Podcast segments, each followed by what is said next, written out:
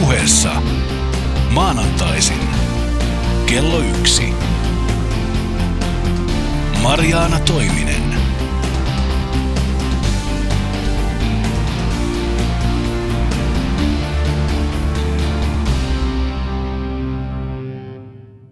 Onko Suomi tulevaisuudessa yhtä suurta pääkaupunkiseutua?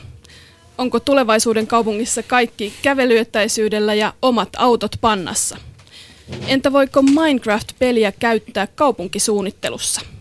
Tänään puhutaan siis liikenteen ja kaupunkien tulevaisuudesta ja studiossa meillä on keskustelemassa rakentamisen ja ympäristön apulaiskaupunginjohtaja Pekka Sauri, toimiva kaupunkihankkeen viestintäjohtaja Laura Aalto ja Maria Ritola, ajatushautuma Demos Helsingin tutkija. Tervetuloa kaikille.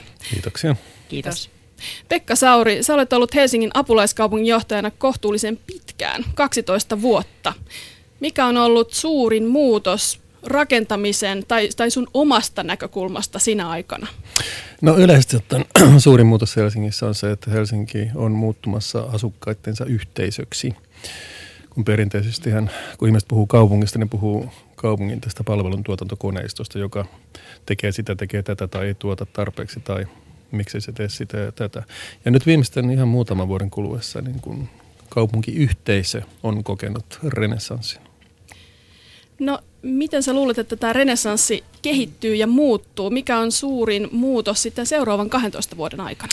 Mä luulen, että tämä yhteisöllisyys tulee edelleen nousemaan, joka tietysti johtuu siitä, että nämä uudet kommunikaatiovälineet, vuorovaikutusmahdollisuudet tekee sen mahdolliseksi. Ja tämä tulee taatusti jatkumaan niin, kuin niin kauan kuin silmä kantaa. Puhutaan niistä lisää ja muutenkin tänään puhutaan aika paljon Helsingistä ja pää, pääkaupunkiseudusta. Ja yksi syy siihen on se, että parinkymmenen vuoden päästä näillä kulmilla asuu arvioiden mukaan joka kolmas suomalainen noin kaksi miljoonaa asukasta. Ja tämä ei ole pelkästään suomalainen trendi, sillä puolet maapallon väestöstä asuu jo nyt kaupungissa. Jossain vaiheessa peräti 70 prosenttia kaikista maailman ihmisistä asuu kaupungeissa. Tästä huolimatta maailmalla ei ole valtavaa urbanisaation vastaliikettä tai vaatimusta kaupungistumisen hidastamisesta, vaan itse asiassa monin paikoin pikemminkin päinvastoin. Kaupunkien sanotaan ratkaisevan jopa maapallon tulevaisuuden. Mistään tämmöinen johtuu? Miksi kaupungistuminen voi pelastaa maapallon? Maria Ritola Demos Helsingistä. No joo, se on hyvä kysymys. No nyt siis mikäli kaikki asuisivat ja eläisivät niin kuin suomalaiset tällä hetkellä tekee, me tarvittaisiin neljän maapallon verran luonnonvaroja, että kaikille riittää. Sitten samaan aikaan me tiedetään, että kaikkia fossiilisia polttoaineita me ei myöskään voida polttaa, jos me halutaan välttää ilma, ilmastokatastrofi. Pitää siis löytää uusia tapoja asua, liikkua ja syödä, tuottaa palveluja toisella tavalla, jos tällä palolla halutaan elää vielä muutaman vuosikymmenenkin jälkeen. Ja nyt siis kaupungilla on iso potentiaali näiden perushyödykkeiden uudelleen organisoinnissa. Eli tämä potentiaali liittyy esimerkiksi asumisen ja liikkumisratkaisuuden uudelleen organisointiin. Ja voimavaroina tässä kaupungeissa on tietysti lähtee läheisyydestä, asumistiheydestä tiheydestä ja näin edespäin. Se on totta. Suomessa kaupungistumisen aste on kuitenkin jäljessä meidän naapurimaita, esimerkiksi Ruotsia ja Tanskaa. Ja aika usein tuntuu siltä, että meillä puhutaan kaupungeista edelleen vähän sille epäilevästi, että ikään kuin kaikki hoituisi koko maassa paremmin, jos me kaikki asuttaisiin sellaisissa Nurmijärven kokoisissa taajamissa. Ja siinä, missä tosiaan muualla kaupunkia pidetään innovaation keskuksina ja talouden drivereina, niin kyllä meillä nyt ihan hiljattain tämän vaalituloksenkin kirjoittavan kirjoittamana, kirjoittamana keskustellaan vähän oudoilla äänenpainoilla siitä, että pääkaupungissa voi olla erilaisia arvoja ja asenteita kuin maaseudulla. Vaikka voisi luulla, että nyt kun Suomessakin on asuttu kaupungeissa jo 50 vuotta, niin tämä ei olisi enää mikään iso kysymys. Laura Aalto, jos lyhyesti käväistään tuossa Helsinki versus muu Suomi kuplakeskustelussa, niin eikö voisi ajatella, että se kertoo ennen kaikkea siitä, että me ei oikein ymmärretä kaikkea, mitä kaupungistumiseen liittyy, etenkin niitä hyviä asioita? Päästään, päästään kuplakeskusteluun. Ei, ei pysytä siinä kovin pitkään. tota, mä luulen, että sä oot varmasti oikealla jäljellä. Kaupungissa asumisen kulttuuri on meillä aika ohut ja, ja sen historia on aika lyhyt.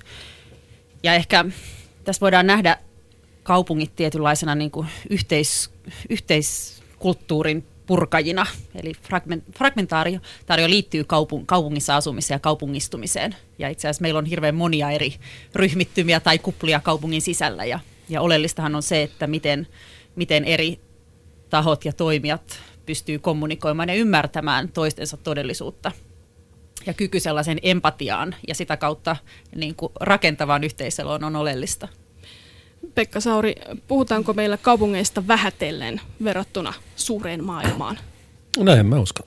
Totta kai Suomi on vähemmän kaupungistunut tai hitaammin kaupungistunut kuin esimerkiksi Ruotsi ja monet muut Euroopan maat. Mutta nythän Suomessa kaupungistuminen etenee kovaa vauhtia. Se on tavallaan hyvin ymmärrettävää, että, että syntyy tämmöistä vastakkain asettua sitten urbaanin asumisen ja sitten tämmöisen hajautetun asumisen välillä. Mutta se on ihan selvää, että mihin suuntaan ollaan menossa. Että eihän, eihän se ole enää oikeastaan edes mikään valintakysymys. Eikä, eikä siinä on kysymys siitä, että vähäteltäisiin tai vähäteltäisiin niin kuin kaupunkia, vaan yritetään löytää semmoista kun luontevaa tapaa kaupungistua. Maria Ritola, mitä, mitä mieltä olet? Joo, mä olisin kompannut vielä tuohon kuplakeskusteluun, että siinä voi tosiaan olla kyse siitä, että me ei ymmärretä kaupungistumisen luonnetta, mutta samaan aikaan siinä voi olla kysymys siitä, että, että me ei ymmärretä digi- digitalisaation luonnetta. Nimittäin tuohon kuplakeskusteluun liittyen jännä oli se, että aika harva lopulta kuitenkaan viittasi filterikuplaan, eli käsitteeseen, jonka toi Eli Pariser lanseerasi 2011 tuossa samannimessä kirjassansa. Pointtinahan siinä oli se, että kuplat ei ainoastaan synny maantieteellisesti tai sosiaalisesti, vaan niiden taustalla voi vaikuttaa Google ja Facebookin kaltaiset ää, digi, digityökalujen algoritmit, jotka auttaa meitä löytämään samalla tavalla ajattelevia ihmisiä, eli kaltaisiamme. Ja niitä, niitä helsinkiläisille löytyy Helsingistä ja siitä puhutaan tässä enemmän Helsingistä kuin vaikkapa Turusta myös siksi, että Helsinkiä pidetään äärimmäisen edistyksellisenä kaupunkina maailmalla, mikä ei ehkä heti tule mieleen, jos roikkuu tuolla Länsiväylän tai Tuusulantien aamuruuhkissa. Mutta Helsinki sai Fast Company-lehden järjestämässä asiantuntija-arvioinnissa parhaat arvosanat Smart City-vertailussa. Ja muutenkin kaupungin monet digitaaliset avaukset ovat saaneet paljon palkintoja ja tunnustusta. Laura Aalto, sä kuulet työssäsi paljon eri kaupunkien kehityksestä ja pystyt vähän vertailemaan. Mikä Helsingin seudun kehittämisessä on sinusta kansainvälisesti edistyksellisintä juuri nyt? No, mä kuulen paljon puhetta siitä, että miten rohkealla visiolla Helsinki vie tulevaisuutta eteenpäin ja sitä, että täällä rakennetaan tulevien vuosikymmenten metropolialuetta ja, ja sitä tukee monet ö, digitaaliset ja osallistavat innovaatiot, mitä täällä on tehty. Nyt otetaan vaikka esimerkiksi uusi, uusi yleiskaava ja, ja se tavalla visio, mitä, mitä siinä esitetään, ja myös se tapa, millä sitä on osallistaen yhdessä ihmisten kanssa rakennettu. Ja ähm, muutama vuosi sitten, kun Design-pääkaupunki vuotta markkinointiin ja viestittiin kansainvälisesti, niin, niin samalla tavalla siinä nousi vahvasti esiin se, että, että tämä on kaupunki, joka ottaa muotoilun ongelmanratkaisun välineeksi. Ei katsota sinne 50-60-luvun vaaseihin, vaan katsotaan tulevaisuuteen, millä tavalla muotoiluosaaminen rakentaa parempaa kaupunkia. Helsingistä on todella yhä korostetummin tulossa maan veturi ja pääkaupunkiseudulla, niin kuin mainitsit, Laura Aalto on isoja rakennushankkeita meneillään. Ö, uusi yleiskaava ehdotus on juuri valmistunut ja siitä käsitellään ihan kohta. Siinä sisääntuloväylät muutettaisiin kaupunkiboulevardeiksi. Sitten meillä on Espoon länsimetro ja Pasilan alue isoja hankkeita. Ja kaupunki on teettänyt näitä tulevaisuusvisioita ainakin vuoteen 2050 saakka. Näitä visioita on itse asiassa ihana lukea. Siis niitä, niitä lukiessa tulee aivan mahtava olo, inspiroitunut ja loistava, loistava olo. Ei yksin Helsingin kaupungin suunnitelmista, vaan, vaan monien muidenkin kaupungin suunnitelmista. Ja niin kuin sanoit, niin Helsingissä asukkaita osallistetaan suunnitteluun uusilla pal- palautekanavilla ja päätöksiä pistetään verkkoon sitä mukaan, kun niitä nujitaan pöytään. Ja keskustakirjastoon rakennetaan kansalaisten kohtauspaikaksi ja liikenteeseen tuodaan digitaalisia innovaatioita. Nämähän on aivan, aivan mielettömiä hankkeita kaikki. Ja näitä miettiessä äh, täytyy ottaa huomioon, että Helsinkihän on aika vauras kaupunki. Ja vaikka täällä säästetään, niin kuitenkin näissä visioissa liikutaan sellaisessa maailmassa, jossa ei lyö heti silmille se nykyinen 90-luvun lamaa pidempi taantuma-aika tai sen seuraukset, eikä ole ihan välitöntä huolta siitä, että jo 15 vuoden päästä 70 prosenttia maan väestöstä on lapsia, nuoria ja vanhuksia, koska ilmeisesti täällä kyllä riittää elättäjiä ja veronmaksajia. Mutta kyllä ne muutokset täällä pääkaupunkiseudullakin tuntuvat. Ja otetaan esimerkiksi Helsingin lähiöt, vaikkapa Myllypuro tai Kontula. Momo Living Oyn perustaja Katja Lindruus on pohtinut asumista, kaupunkeja ja erityisesti suomalaisia lähiöitä pitkään. Ylepuheessa Mariaana Toiminen. Miksi kaupungit kasvaa tällä hetkellä joka puolella maailmaa kaikissa kulttuureissa? Kaupungit tosiaan kasvaa ja, ja se mikä siinä on mielenkiintoista on se, että, että monissa paikoissa olisi paljon syytäkin sille, että ei kasvaisi. Ja, ja tota, mä en nyt mene erittelemään niitä asioita, että mitkä kaikkialla maailmassa voi olla syynä siihen, mutta, mutta et ehkä voisi katsoa sitä enemmän tämmöisen perusinhimillisen näkökulman kautta. Että jos ajatellaan, että miten kaupungit on syntyneet, ne on kuitenkin perimiltään kauppapaikkoja ja, ja kauppa on syntynyt ihmisten kohtaamisten kautta. Eli jostakin siinä mielessä niin hyvin perustavasta on kyse. Eli jotta ihmiset voi tehdä kauppaa, eli synnyttää uutta arvoa, niin niiden pitää tulla yhteen. Mutta eikö digitalisaatio on nimenomaan sellainen kehityssuunta, joka mahdollistaa sen, että ihmiset voi olla yhteydessä toisinsa maaseudulta ja vuoristosta ja mistä vaan? No niin, tavallaan näinhän sitä ajattelisi, että näinhän myöskin osittain digitalisaatiota on meille myyty. Mutta mä ottaisin tavallaan siihen esimerkiksi ihan sellaisen asioita, joita ei pidetä kaupunkina. Eli jos ajatellaan, että missä niitä uusia digitalisa- digitalisaation tuotteita, eli uusia innovaatioita tehdään, niin ne tehdään myöskin usein hyvin tiheillä alueilla, eli näissä kampusalueilla, yliopistojen ympärillä.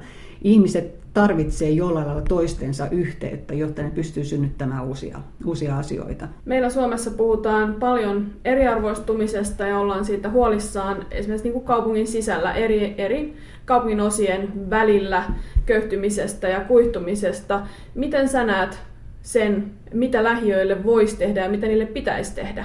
Suomessa meillä on sillä tavalla erikoinen historia, että, että meillä on ollut hyvin pitkään sellainen aika, että eri alueet on ollut itse asiassa aika samanlaisia. Mä oon nähnyt itse, kun mä oon lähiöistä itse ollut pitkään kiinnostunut, niin sellaisia tilastoja, jossa, jossa tosiaan 90-luvun alkuun asti esimerkiksi työttömyys niin on ollut suunnilleen sama eri lähiöissä kuin Suomessa keskimäärin. Ja siitä on lähtenyt tämä ikään kuin hajoaminen. Eli jotkut lähiöt toki on sitten parempaan suuntaan mennyt, mutta jotkut selvästi huonompaan. Ja, ja mikä on niin hämmästyttävää on se, että se, se tie on jatkunut sellaisena myös silloin, kun muuten Suomessa on alkanut mennä paremmin. Eli siinä mielessä me ollaan tavallaan uudessa tilanteessa nyt. Että nyt me joudutaan katsomaan jotakin sellaista, johon me ollaan totuttu ajattelemaan, että meillähän on aika samanlaisia paikkoja, samanlaisia ihmisiä, niin nyt niillä onkin selkeitä eroja. Ja, ja täh, tähän mä väittäisin, että me ei olla ihan hirveän hyvin valmistauduttu vielä. Että meillä alkaa olla kaiken lisäksi kiire, joten meidän tavallaan täytyisi alkaa löytää ihan uusia lähestymistapoja ja työkaluja tämän asian selvittämiseen. Kuka voi olla toimija siinä, että lähiöön tuotettaisiin lisää arvoa ja mitä siinä pitäisi tehdä? Lähiöt ei ole varmaan koskaan ollut niin sanotusti jonkun toimijan asia, mutta ne, ne asiat, mitä lähiöissä, miten, mitkä asioihin, asiat, jotka lähiöihin liittyy, niin ne ei ole koskaan yhden tontilla ja sen takia se, että, että kun me lähdetään ratkomaan jotain, kun on tämmöinen tunnettu termi kuin viheliäinen ongelma, tämmöinen wicked problem, johon usein liitetään ajatus, että jos lähdetään korjaamaan sitä vain yhdestä kulmasta, niin saatetaan aiheuttaa enemmän hallaa toiseen paikkaan. Lähiöissä on ehkä vähän tällainen vaara. Nyt meillä on edessä valtava korjausurakka, otetaan se esimerkiksi. Se on hyvä, että lähdetään korjaamaan, mutta jos ei samaan aikaan katsota sitä, että miten, miten ne niin taloudellisena yksikköinä toimii, niin saattaa olla, että me jopa korjataan ne paikat sellaisiksi, että ne ei tavallaan lähde siitä muuttumaan ja uudistumaan, vaan niin kuin jotkut on käyttänyt ilmaisua, sementoituu. Eli ne jää sellaisiksi kuin ne ovat nyt. Ja miten niihin saataisiin ylipäätään rahaa liikkeelle, että ne elpyisi? Lähiöt on jännä sillä tavalla, että kun on aina ajatella, että kaupunki on semmoinen aktiivinen markkinapaikka, jossa vähän kyynärpäitä kolistellen niin haetaan sitä ikään kuin omaa omaa sijaa ja, ja, ja tavallaan saadaan, saadaan se tota, raha kiertämään, niin lähiöissä on semmoinen jännä, jännä tunnelma, että siellä ikään kuin on aina ollut tilaa. Eli, eli sitä lähiötä on voitu sijoitella melkein minne tahansa ja, ja, ja jonkinlainen semmoinen taloudellinen ehkä vähän aggressiivinenkin toimeliaisuus on jollain puuttunut. Puhutaankin usein lähiöiden palveluista ja aika harvoin lähiöiden yrityksistä. Ja, ja tota, mulla ei ole suoraa vastausta tuohon sun kysymykseen, mutta se on mun mielestä nimenomaan se, mitä pitäisi lähteä tekemään nyt, on se, että, että mikä, mitä, mikä on mahdollista ja nimenomaan taloudellisena toimintana lähiöissä. Kuitenkin täytyy muistaa, että kun näin paljon nyt niitä korjataan, että sinne todella uppoaa miljardeja niin se on melkoinen mahdollisuus muutokseen ja se ei ihan heti tule toistumaan. Et nyt tavallaan se seuraavat kymmenen vuotta ehkä ratkaisee sen, että millaisia ensinnäkin Suomen lähiöt on, mutta sitten tietysti millaisia Suomen kaupungit on. Yle Puhe. Marjana Toiminen täällä keskustelee kaupunkien tulevaisuudesta Laura Aallon, Maria Ritolan ja Pekka Saurin kanssa. Ja siinä oli Katja Lindruus eh, pohtimassa, mitä lähiöille pitäisi tehdä. Pekka Sauri, kenen asia on kurjistuvan lähiön kehittäminen? Kai se nyt päällimmäisenä kuitenkin on kaupunkien omien päätösten asia, tai siis kaupunkisuunnittelun asia.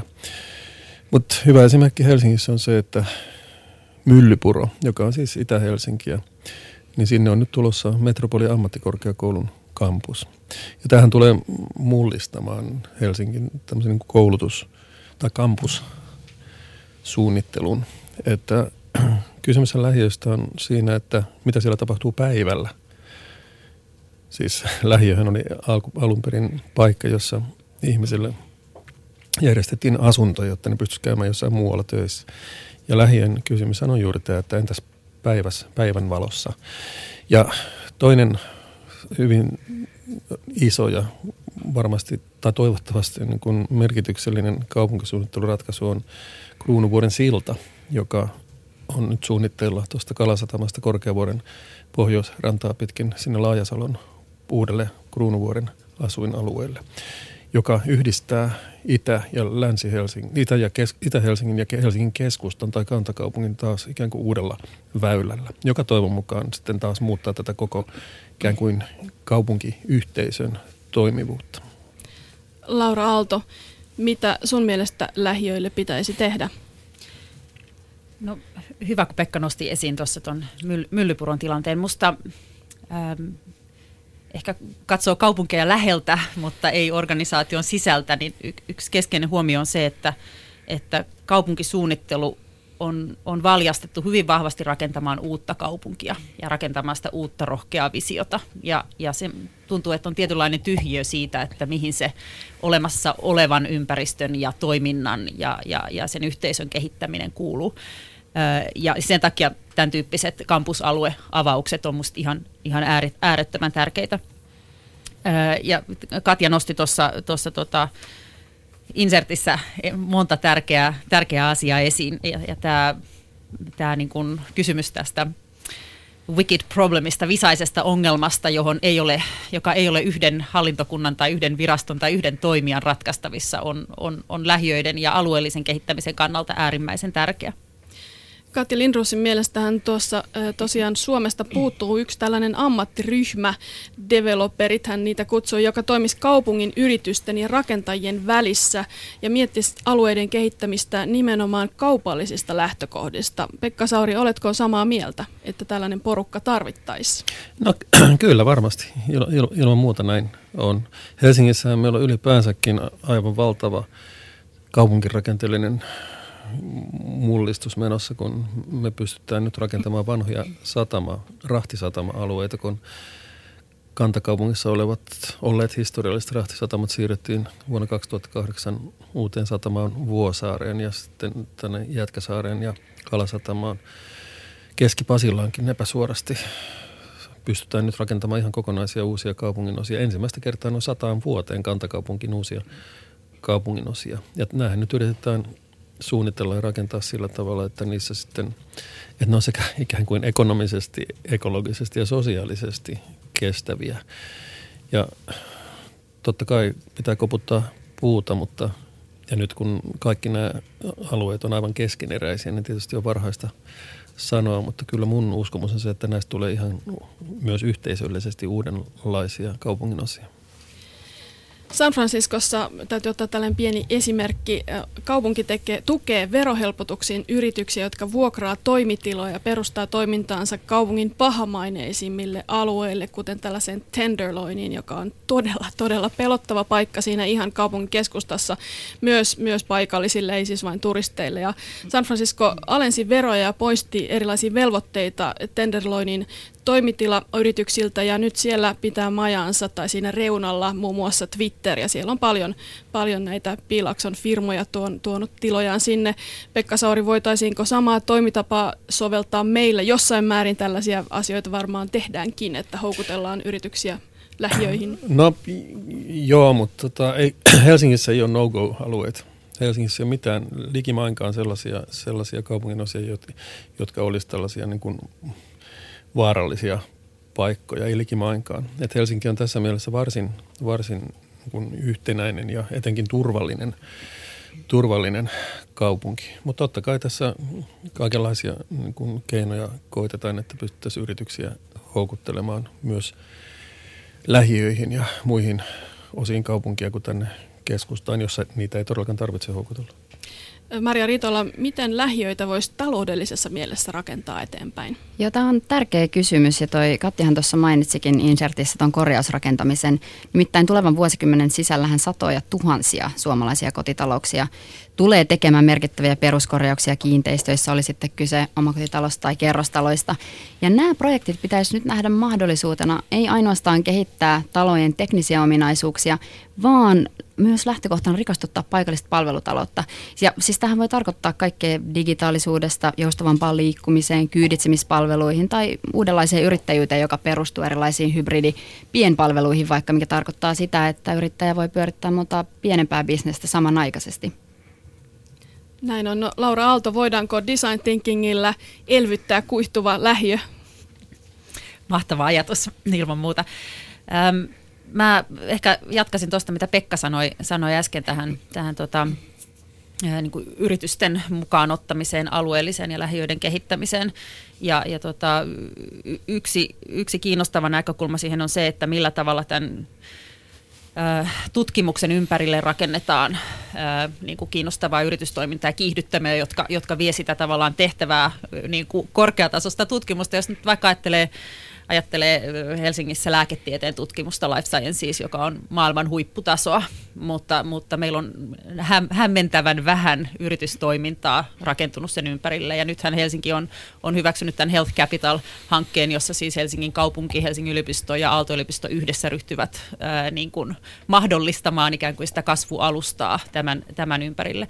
Ja siinä mielessä tavallaan niin kuin, jälleen palaa siihen Myllypuren kampukseen, että mun mielestä se on, se on niin kuin hyvä avaus myös siinä, jossa, jota kautta rakennetaan ää, niin kuin moniarvoista lähiöä Onko nämä muuten niitä päätöksiä, joilla, joilla syntyy alueelle brändi? Koska on kiinnostavaa pohtia, että miten, miten hype syntyy johonkin tiettyyn paikkaan ja miten vaarallisena pidetystä, e, mitä Suomen mittakaavassa tosiaan ei voi samalla tavalla puhua kuin San Franciscosta, niin turvattomana pidetystä alueesta tulee yhtäkkiä cool, niin kuin Kalliosta on tullut. Mitä, mitä tekijöitä sellaisessa on. Täällähän nyt Suomessa ei myöskään voi oikein puhua gentrifikaatiosta, jossa keskiluokka muuttaa aiemmin työväenluokan asuttamalle alueelle siinä mielessä, mutta voisiko sellaista tapahtua vaikkapa Kontulassa? Onko sellaisia gentrifikaation paikkoja Suomessa muualla kuin Kalliossa, Pekka Sauri? No totta kai se leviää koko ajan eteenpäin. Nythän se gentrifikaatio tai hipsteristyminen on levinnyt kalliosta edelleen. Nythän se on Hermannissa ja no Arabiarhantani oli valmiiksi sellainen. Ja sehän, sehän ikään kuin väistämättä leviää uusiin kaupungin osien. Ja mä luottaisin siihen, että esimerkiksi just jos tämä, kun tämä Myllypuron ammattikorkeakoulukampus toteutuu, niin se levittää tätä samaa ilmiötä sitten Itä-Helsinkiin.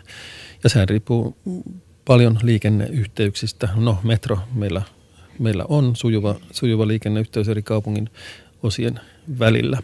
Ja ylipäänsäkin kannattaa muistaa, että se mitä suomalainen yhteiskunta on koko ajan tehnyt näiden edellytysten luomisen eteen on maksuton koulutus, joka on meillä siis alkaa olla niin kuin ainutlaatuinen luonnonvara, tämä koulutuksen maksuttomuus yliopistoon korkeakoulutukseen saakka. Ja jos, kyllä mä luotan siihen, että jos koulutustaso on korkea, jos keskustelu on vapaata ja jos tieto on avointa, niin mikä meitä voi pysäyttää? Ylepuheessa Mariaana Toiminen.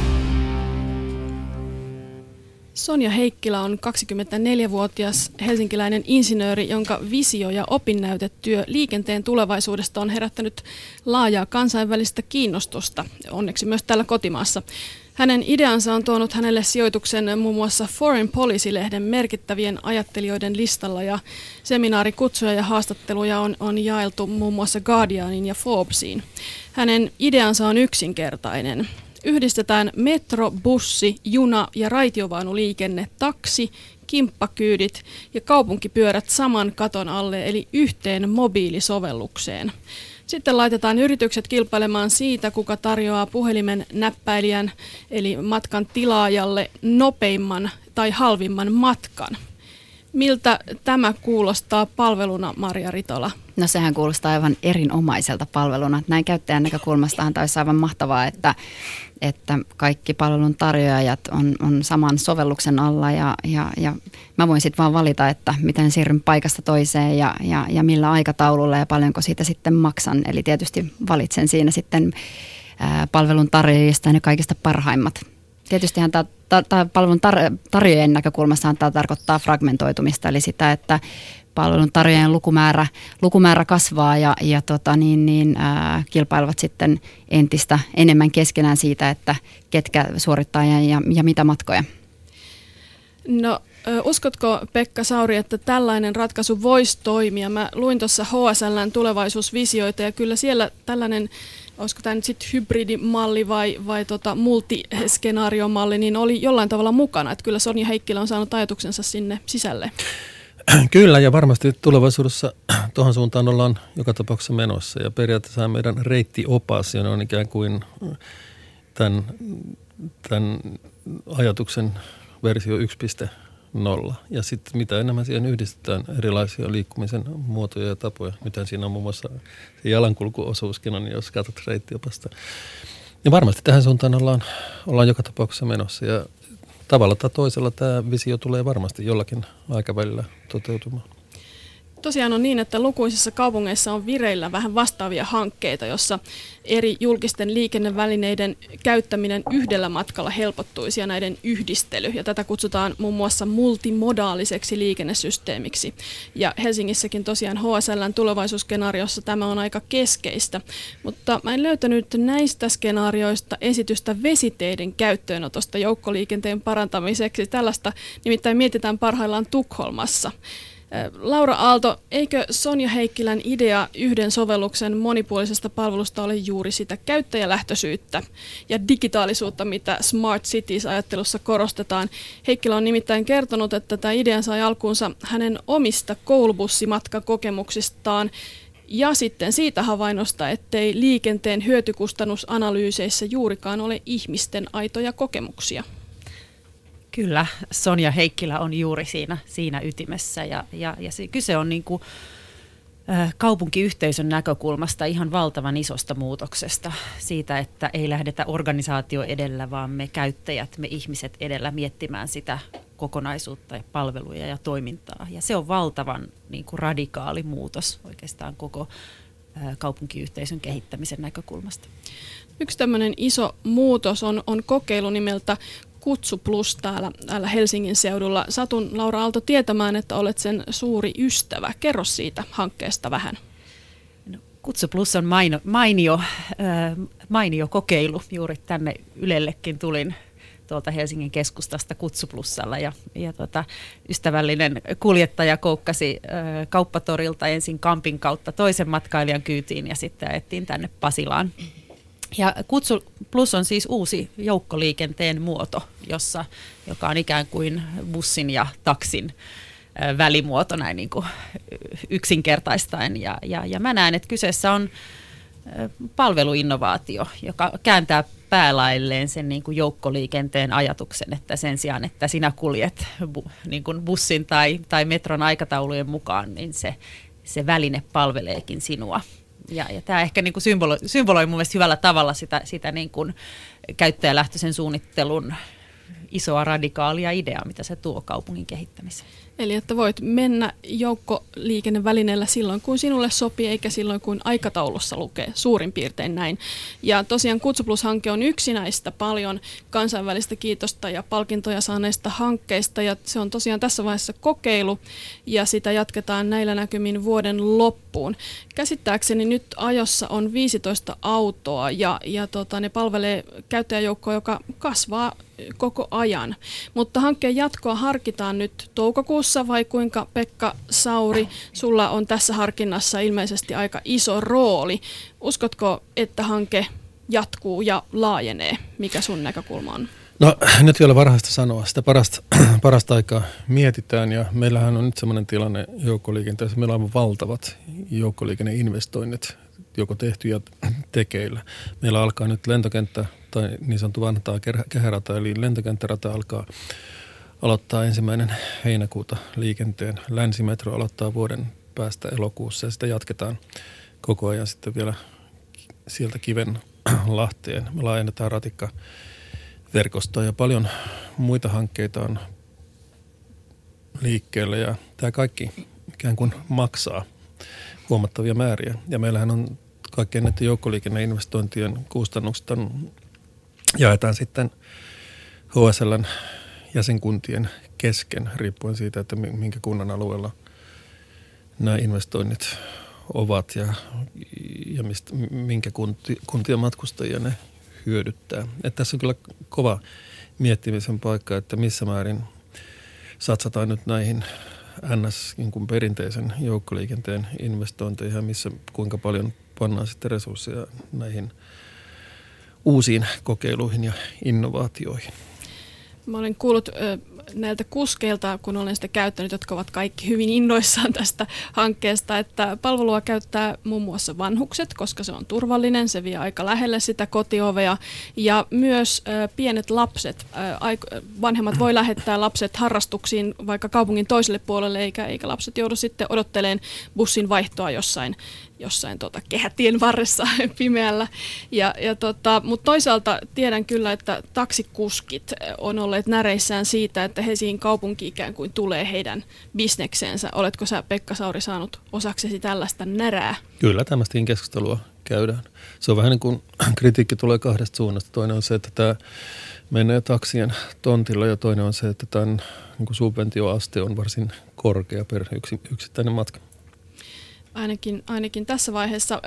Se, mistä Taksiliitto on ainakin hyvin, hyvin ärsyntynyt näinä päivinä, on kuljetuspalvelu Uberin hivuttautuminen Helsinkiin.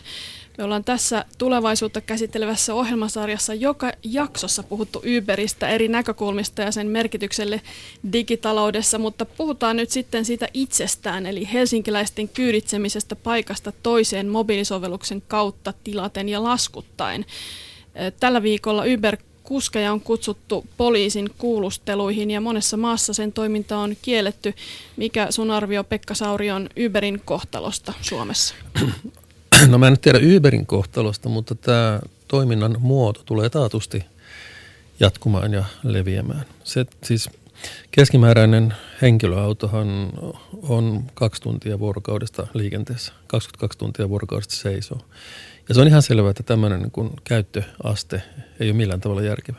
Ja aivan varmasti, vähän samalla tavalla kuin tämä Airbnb, eli tota, ihmiset voi vuokrata ikään kuin omia asuntojaan majoitustiloiksi, jos, ni, jos tota, he ei ole itse paikalla. Niin samahan se on kun liikennevälineiden kanssa. Että tämmöinen jakamistalous tulee tulee niin kuin kasvamaan ja sehän perustuu nimenomaan näihin uusiin kommunikaatio, sähköisiin kommunikaatiovälineisiin. Sitä ikään kuin ei voi estää ja kysymys on vaan se, että millä tav- siitä, että millä tavalla tämä sitten niin kuin säädellään ja, ja tämä kysyntä kanavoidaan. Ja tämä Uber on yksi esimerkki tästä. Eikös nyt muuten ministeriössä ole ihan valmistella taksilainen muutoskin, joka sallisi uusien yrittäjien tulosta? Näin olen ymmärtänyt. Kyllä. Laura Aalto, mitä olet mieltä Uberistä? Oletko kokeillut itse? Mä, mä olen niin Kutsuplussan vakiasiakas, että mä en ole Uberia vielä kokeillut, en Suomessa enkä muualla. Tota, Tämä jakamistalouden näkökulma on minusta äärimmäisen keskeinen kaupunkien tulevaisuuden osalta, ja itse asiassa se taisi olla tässä viittaamassasi Fastcon artikkelissakin yksi se, missä, missä Helsinki ei ollut niin edelläkävijä edelläkävijä vielä, että, että, että tota, ky, kyllä mä näen, että meillä, me tarvitaan me tarvitaan rohkaisua ää, niin kuin niin kuin kulttuurin muutokseen, voisiko sanoa. Itse asiassa siitä on kyse tavallaan, että halu, niin kuin haluamme muut, niin, niin mä näen, että yksi keskeinen motivaatiotekijä koko Kutsu Plus-tyyppisen ajattelun takana on se, että, että halutaan muuttaa ihmisten käytöstä, motivoida, niin kuin tehdä motivaatio sille, että sen sijaan, että ottaa sen oman auton ja ajaa, ajaa kesk- keskustaan ja ruuhkauttaa sitä, on vaihtoehtoja, on käyttäjälähtöisiä vaihtoehtoja siirtyä paikasta toiseen. Tätä käyttäytymisen muutosta ajetaan, ajetaan varmaan kaikissa suurkaupungeissa nimenomaan yksityisautoilun vähentämisen näkökulmasta. Hampuri on mennyt niin pitkälle, että se on asettanut totaalisen autottomuuden tavoitteeksi vuoteen 2030 mennessä. Maria Ritola, onko, onko aina pakko asettaa näissä keskusteluissa autoilu ja julkinen liikenne jotenkin vastakkain? Eikö niiden yhdistäminen järkevällä tavalla olisi hyvä vaihtoehto myös? No kyllä, mä näkisin, että niiden yhdistäminen on hyvä vaihtoehto ja se nimenomaan tapahtuu tällaisten esimerkiksi jakamistalousalustojen yleistymisen kautta, että nyt tähän Uberin liittyen, niin kyllä mä näkisin, että joka tapauksessa tulevan vuosikymmenen aikana se liikenteen iso murros tulee liittymään siihen, että miten siirrytään järjestelmäkeskeisyydestä tämmöiseen liikkumiskokemukseen. Ja se, että, että mä ymmärrän kyllä, että tähän liittyy moni, monellakin suunnalla vastahankaa. Ja nyt pitäisikin sitten miettiä, että miten tota systeemiä voidaan kehittää niin, että uudet ää, palvelut ja tarjoajat mahtu, mahtuvat kuvaan mukaan. No Maria Ritola, mikä suomalainen muu kaupunki, tai jos Helsinki on sellainen, niin hyvä näin, niin mikä suomalainen kaupunki on sun mielestä edistyksellisen liikenteen kehittäjä ja miksi? No tämä on hyvä kysymys. Mä oon tietysti näin käyttäjänä päässyt testailemaan täällä pääkaupunkiseudulla näitä, näitä kaikkia kutsuplussasta Uberiin. Ähm, Mä en oikeastaan osaa vastata tuohon, että mikä, mikä erityisesti. Mä tiedän, että Tampereella tehdään paljon kiinnostavia asioita ja myöskin Oulussa. Eli mä ehkä sanon sitten nämä, mutta mä luulen, että Lauralla oli tuossa joku kommentti tähän. No mä oon seurannut kiinnostuksella nyt, mitä sellainen kehittämishanke kuin Kutosaika saa aikaan. Ja se on siis kuuden Suomen suurimman kaupungin yhteinen EU-kehittämishanke, jossa, jossa tota, haetaan parempia kaupunkipalveluita. Siinä on avointa dataa, avointa osallisuutta ja, ja innovaatioalustoja. Ja, ja ajatus on se, että sen sijaan, että jokainen näistä kuudesta Suomen suurimmasta kaupungista keksisi sen pyörän uudelleen itse. Laitetaan kaupungit yhdessä miettimään asioita ja se on musta hirveän hyvä suunta. Me ollaan kuitenkin sen verran, sen verran niin kuin pieni, pieni maa ja, ja tavallaan on, on aivan turhaa ähm, hassata äh, investointeja sitten niin kuin erikseen jokaisen kaupunkiin. Ja se, tämä niin kuin kutosaika-hanke pakottaa kaupungit tekemään yhteistyötä. Ja mitä siinä olisi toivottavia tuloksia sitten tulossa? Mitä siellä innovoidaan, minkälaisia asioita esimerkiksi? No se on, se on käynnistynyt muistaakseni juuri tämän vuoden alusta, jos nyt oikein muistan. Ja, ja tota, siinä on kolme keskeistä teemaa. Forum, Forum Virium Helsinki koordinoi tätä kokonaisuutta, jos on siis mukana Helsinki, Espoo, Vantaa, Tampere, Turku ja Oulu. Ja, ja, ja samalla lailla kuin Maria sanoi, niin mäkin olen kiinnostuneena seurannut, mitä Tampereella tapahtuu. Tuntuu, että siellä on hyvä meininki käynnissä ja, ja tota, paljon asioita menee eteenpäin. Mutta kutosaika-hanke keskittyy siis kolmeen kokonaisuuteen. Siellä tehdään innovaatioalustoja, uuden tyyppisiä innovaatioalustoja, mietitään sitten tätä avointa dataa ja avointa osallis- osallisuutta, eli millä tavalla me kaupunkilaiset voidaan olla mukana. Mennäänpä seuraavaksi vähän puhumaan avoimuudesta ja läpinäkyvyydestä, koska ne kuuluu digitalisaation aika voimakkaasti. Ja se on itse asiassa yksi syy, miksi juuri sinä olet täällä, Pekka Sauri, koska tässä ohjelmasarjassa ei ole päästetty ääneen poliitikkoja eikä virkamiehiä ennen tätä, eikä luultavasti tämän jälkeen. Yksi professori oli, oli mukana, mutta sä sait kutsun, koska sä olet omaksunut digitaalisen ajan avoimuusvaatimuksen itse aika erinomaisesti näin ulkoapäin päätellen. Sä vastaat kysymyksiin Twitterissä kaikille heti tai erittäin pian ja kerrot siellä myös ajankohtaisia kaupungin ku- kuulumisia. Tulee mieleen äh, lumimyräkkä, oliko se sitten toissa talvena, kun laitoit viittiä menemään, milloin lumiaurot lähtevät liikkeelle. Äh, miten sä oot itse, Pekka Sauri, päätynyt siihen, että, että on parempi vastata kaikille saman tien ja heti? No Maailma on sikäli mullistunut, että jokaisella ihmisellä on taskussaan ensinnäkin kaikki maailmassa julkaistu tieto ja toisekseen hyvin voimakas vuorovaikutusväline, eli siis älypuhelin, joka alkaa olla varmaan niin kuin ylivoimaisesti suurimmalla osalla suomalaisista käytettävissään. Ja tästä seuraa se, että tietoa jaetaan, keskustelu käy, ja jos julkishallinto, esimerkiksi kaupunki tai valtio, jos siellä, niin aika äkkiä niin kuin julkishallinto menee oikeutus. Siis se mandaatti, minkä takia mä olen ylipäänsä olemassa, koska tietenkin julkishallinto on kansalaisten, kaupunkilaisten, asukkaiden töissä. Ja tämä tarkoittaa myös sitä, että julkishallinnolla ei myöskään ole niin monopolia tietoon, vaan se tieto on tuolla jossakin. Ja tämähän, tämä ikään kuin hälventää kaikki rajat hallinnon ja kansalaisten väliltä. Ja ellei hallinto tähän maailmaan herää, niin silloin tota, maailma menee omia menojaan, niin kuin nyt menee tällä, tällä hetkelläkin. Ja sen takia sen, siis mm, mun työnteko olisi olevan mahdotonta ilman tällaista, siis mun työntekohan on vuorovaikutusta ja kommunikaatiota. Eihän siihen mitään muuta oikeastaan kuulu. Siis vuorovaikutusta foorumilla, jos toisellakin. Joko pienemmissä porukoissa, kokouksissa, palavereissa tai sitten isommalla foorumilla jossakin, jossakin sosiaalisessa mediassa. Ja musta näyttää, että tämä on ollut varsin hyvä väline, väline sen yhteisöllisyyden vahvistamiseen, mistä mä aikaisemmin, aikaisemmin puhuin. Mutta kyllä suomalaisilla kunnilla ja kaupungilla ja valtiovalla ehkä erityisesti on vielä aika tavalla harjoittelemista tämmöisessä niin kuin avoimessa vuorovaikutuksessa. Ja, ja mä nyt on omalta osaltani yrittänyt sitä harjoitella. Ja sä oot myös hiljattain kirjoittanut kirjan viranomaisten someoppaaksi.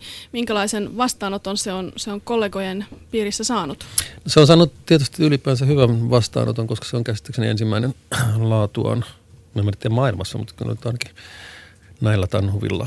Mutta kyllä edelleen, edelleen nimenomaan hallinnon piirissä olevilla ihmisillä on selkeää arkuutta osallistua sosiaaliseen mediaan. Ja mä oon sitten yrittänyt rohkaista ihmisiä, että sitähän voi aloittaa siitä, että rupeaa seuraamaan niin jotain ihmisiä, katselee miten se toimii ja sitten pikkuhiljaa menee sinne itse, itse mukaan. Ja ehkä toinen, mikä kavahduttaa ihmisiä on tämä, että tämä niin yksityisyyden ja virka minän välinen ero.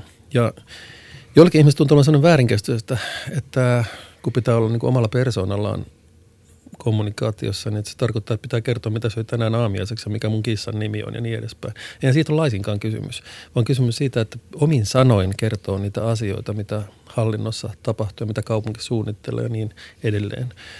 Että kun pystyy kertomaan asiat ymmärrettävällä tavalla. Siinähän se persoonallinen läsnäolo on, eikä siihen tarvita mitään, niin kuin, että kuinka paljon mä heitin kiekkoa tänä aamuna. Että se on, se on totta. Sitten yksi asia on tietysti nopeus. Laura Aalto, oletko sä saanut Pekka Saurilta tunnissa vastauksen, niin kuin minä olen saanut joskus siis en toimittajan ominaisuudessa, vaan helsinkiläisen ominaisuudessa?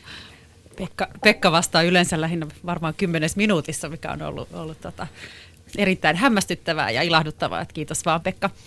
Tota, tähän viestinnän muutokseen se on iso teema kaupungeille ja, ja, ja se, se on liittyy siihen, että tiedottamisesta, yksisuuntaisesta tiedottamisesta siirrytään kaksisuuntaiseen vuorovaikutukseen. Ja, ja, ja tota, me jatkaisin ehkä vähän tuosta Pekan siitä, että se liittyy myös siihen tietyllä tavalla tämmöisen niin kuin, virkamiehen identiteetin muutokseen, jossa se on niin kuin pitkään ollut hyvin vahvasti semmoinen niin kuin asiantuntijaosaaja, joka tietyn hyvin rajatunkin alueen osaa aasta ööhön. Ja nyt tavallaan se asiaosaaminen, subs, niin kuin syvä substanssiosaaminen ei enää riitäkään. Sun pitää pystyä kommunikoimaan siitä asiasta eri tahojen kanssa, on ne sitten kaupunkilaisia tai, tai erilaisia muita yhteisöjä. Ja tämä tämä aiheuttaa epävarmuutta ja, ja, ja se on, se on niin kuin identiteetin muutos. Mä puhuisin virkamiehen identiteetin muutoks, muutoksesta, mutta et, et, et hyvä asia mun mielestä kaupungeissa on se, että, että kaupungit on hyvin paljon pidemmällä tässä mun mielestä kuin, kuin valtio.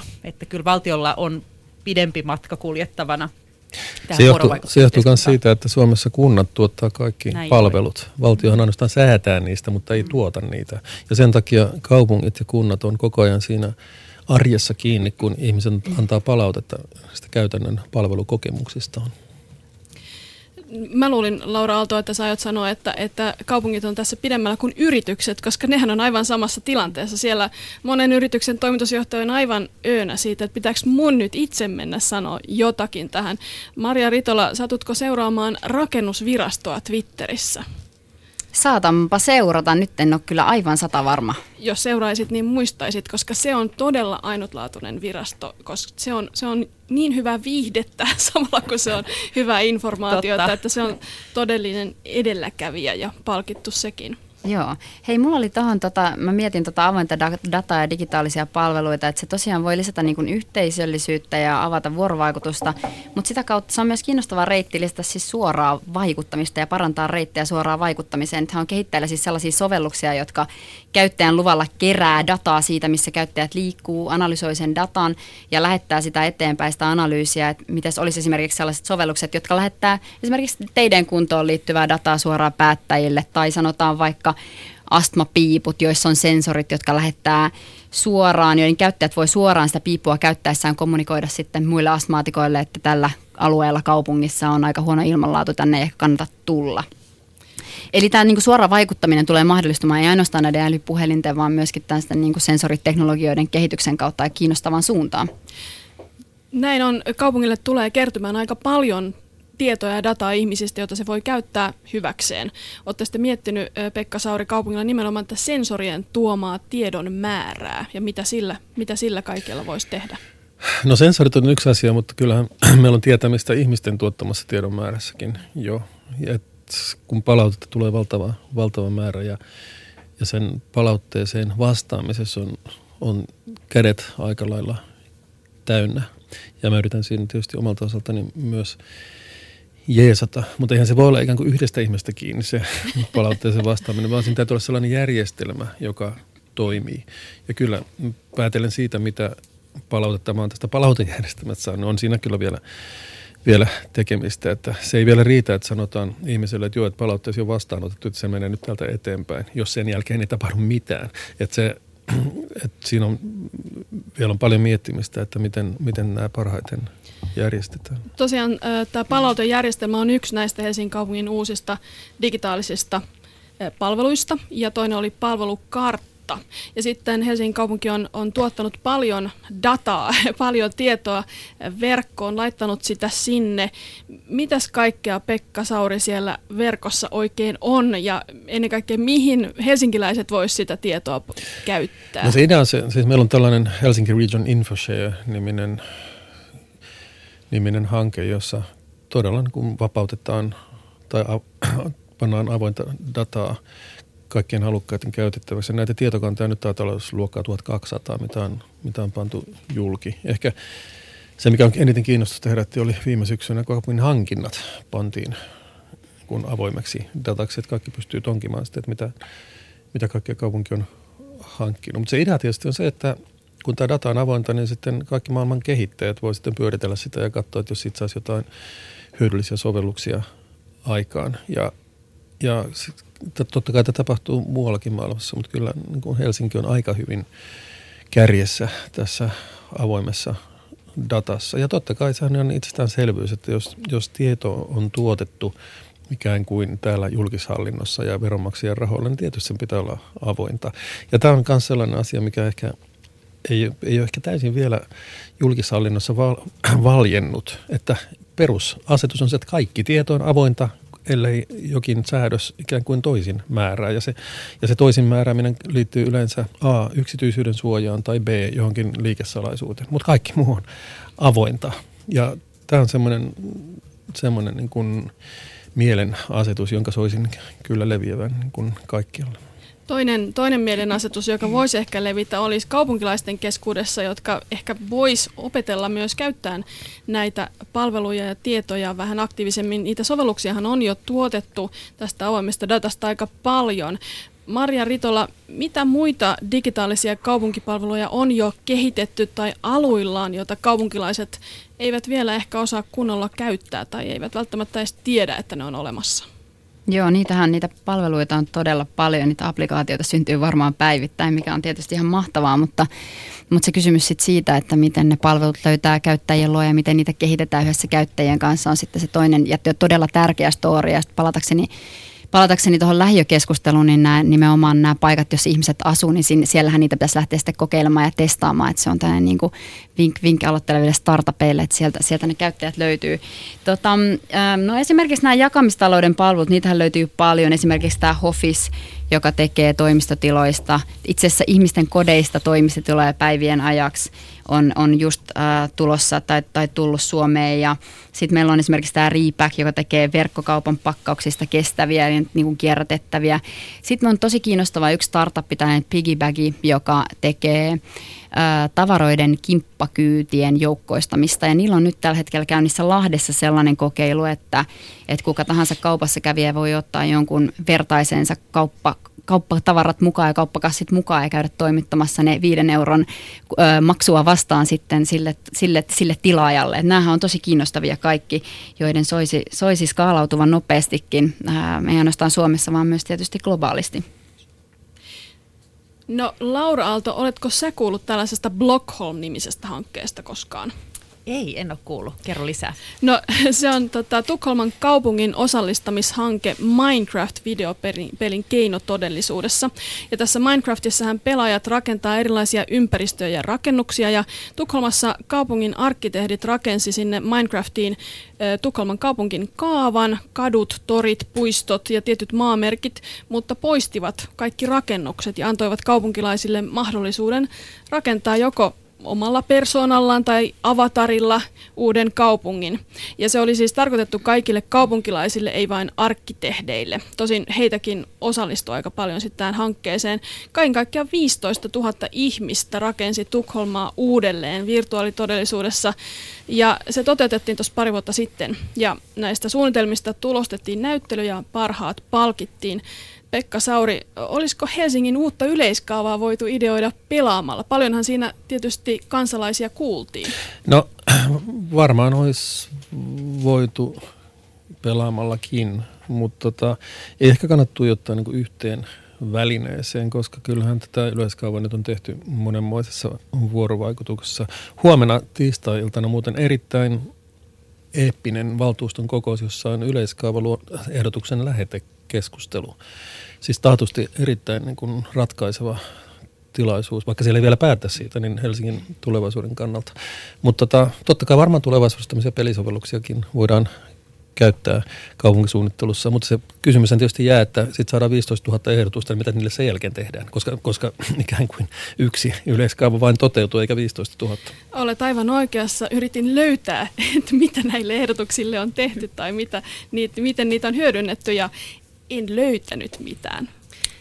Ehkä tässä äh, osallistavassa suunnittelussa tai co-designissa, miten se nimitetäänkään yhteissuunnittelussa, oleellista ei ole niinkään se, että, että, että tota, kaupunkilaisia kuullaan, vaan kaupunkilaiset Äh, ei siinä vaiheessa, kun on olemassa jotain, jotain jo, äh, suunnitelmia, joihin otetaan näkökulmaa, vaan kaupunkilaiset, me kaupunkilaiset ollaan mukana siinä prosessissa alusta asti. Ja ehkä se yksi keskeisiä asioita on se, että, että näille hyvinkin erilaisille sidosryhmille muodostuu yhteinen näkökulma ja näkemys siitä, että miten sitä kaupunkia kehitetään. Ja tämä on ainakin niin kuin meidän, meidän työssä mukana olevien kaupunkimuotoilijoiden yksi keskeinen teesi, mitä he toistavat, että, että se, että osallistavan suunnittelun prosessissa muodostuu se yhteinen näkökulma. Joo, tämä on kiinnostavaa siinä, että tässä niin kuin siinä vaiheessa puhutaan, että ihmiset ei olekaan enää vaan kaupunkien asukkaita, vaan kaupunkien, kaupunkien tekijöitä. Se on totta ja, ja etenkin tämä yleiskaavan keskustelu on herättänyt jo paljon kiinnostusta Facebookissa. Erilaiset kaupunkiaktiivit kokoavat kisakatsomoja parhaillaan ja etsivät ravintoloita, jossa tätä keskustelua voisi seurata suoraan. Popcornit mikroon. Popcornit mikroon. Yle puheessa Mariana Toiminen. Tulevaisuus on optimisteille täynnä mahdollisuuksia ja pessimisteille täynnä uhkia. Sitten on sellaisia ihmisiä kuin Bjarke Ingels, joille tulevaisuus on kuin isot karnevalistiset bileet. Tanskalainen arkkitehti on itse sanonut, että hänen työnsä on kuin Twister-seurapeli, jossa joudutaan hyvin kummallisiin ja ennalta arvaamattomiin tilanteisiin. Sen sijaan, että hän vain suunnittelisi asuntoja, kaupungintaloja, toimistoja ja museoita, hän yrittää ratkaista mahdollisimman monta vaikeaa ongelmaa yhdellä kertaa. Hyvä esimerkki on Kööpenhaminaan kaupungin historiallisten rakennusten viereen nouseva uusioenergiaa tuottava jätteenpolttolaitos, jonka Ingelsin arkkitehtitoimisto suunnitteli jätelaitoksista nyt ei välttämättä ole sellaisia kaupunkikuvan kaunistuksia ja usein ne on rumia laatikoita ja asukasten valitusten kohde. No tällä, estääkseen tällaiset reaktiot Ingels suunnitteli laitoksen päälle vuorimaisen rakennelman tai sen ympärille johon tehdään kolmen vaikeusasteen laskettelumäkiä, joita voi talvisin lasketella, koska Tanskassa sataa lunta. Ja Ingels on sanonut, että Tanska on aivan tasainen, tällä ei ole lainkaan vuoria.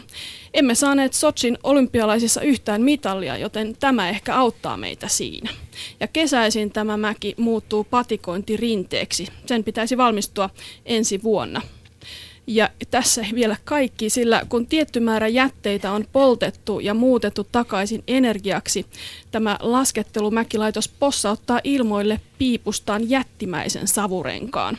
Ja näistä savurenkaista, joista ei siis jää hiilijalanjälkeä, niin niiden määrästä taivaalla voi päätellä, kuinka paljon uusioenergiaa on kunakin päivänä tuotettu. Ingels kuvaa lähestymistapaa hedonistiseksi ekologisuudeksi, jossa kestävästä kehityksestä kiinnostuvat nekin, jotka muutoin eivät sitä edes ajattelisi. Kööpenhaminahan on julkistanut tavoitteen olla hiilivapaa kaupunkivuoteen 2025 mennessä, joten Ingelsillä riittää varmaan paljon toimeksiantoja. Maria Ritola, luulisitko, että tällaiset energiatehokkuuden ideologiaa tukevat hankkeet levittäisi sanomaa vähän tehokkaammin, jos ne olisi kaikki yhtä hauskoja. No kyllä mä luulen näin ja kyllähän se ihan tutkitusti on fakta, että alle 20 prosenttia ihmisistä, kaikista ihmisistä tekee valintoja nimenomaan priorisoi ekologisuuden näkökulmasta. Sen takia on tärkeää, että vedotaan muihin arvoihin ja toi hauskuushan on nyt ihan mahtava. Eli, eli kyllä näin. Nämä Bjarke Ingelsin hankkeen tulokset on usein sekä energiatehokkaita, kokemuksellisia että elämänlaatua parantavia. Ja tällaisen kokemuksenhan kaikki me haluaisimme omasta kaupungistamme. Kiitos teille osallistujat tästä keskustelusta. Kiitoksia. Kiitoksia. Kiitos. Yle puheessa Mariaana Toiminen.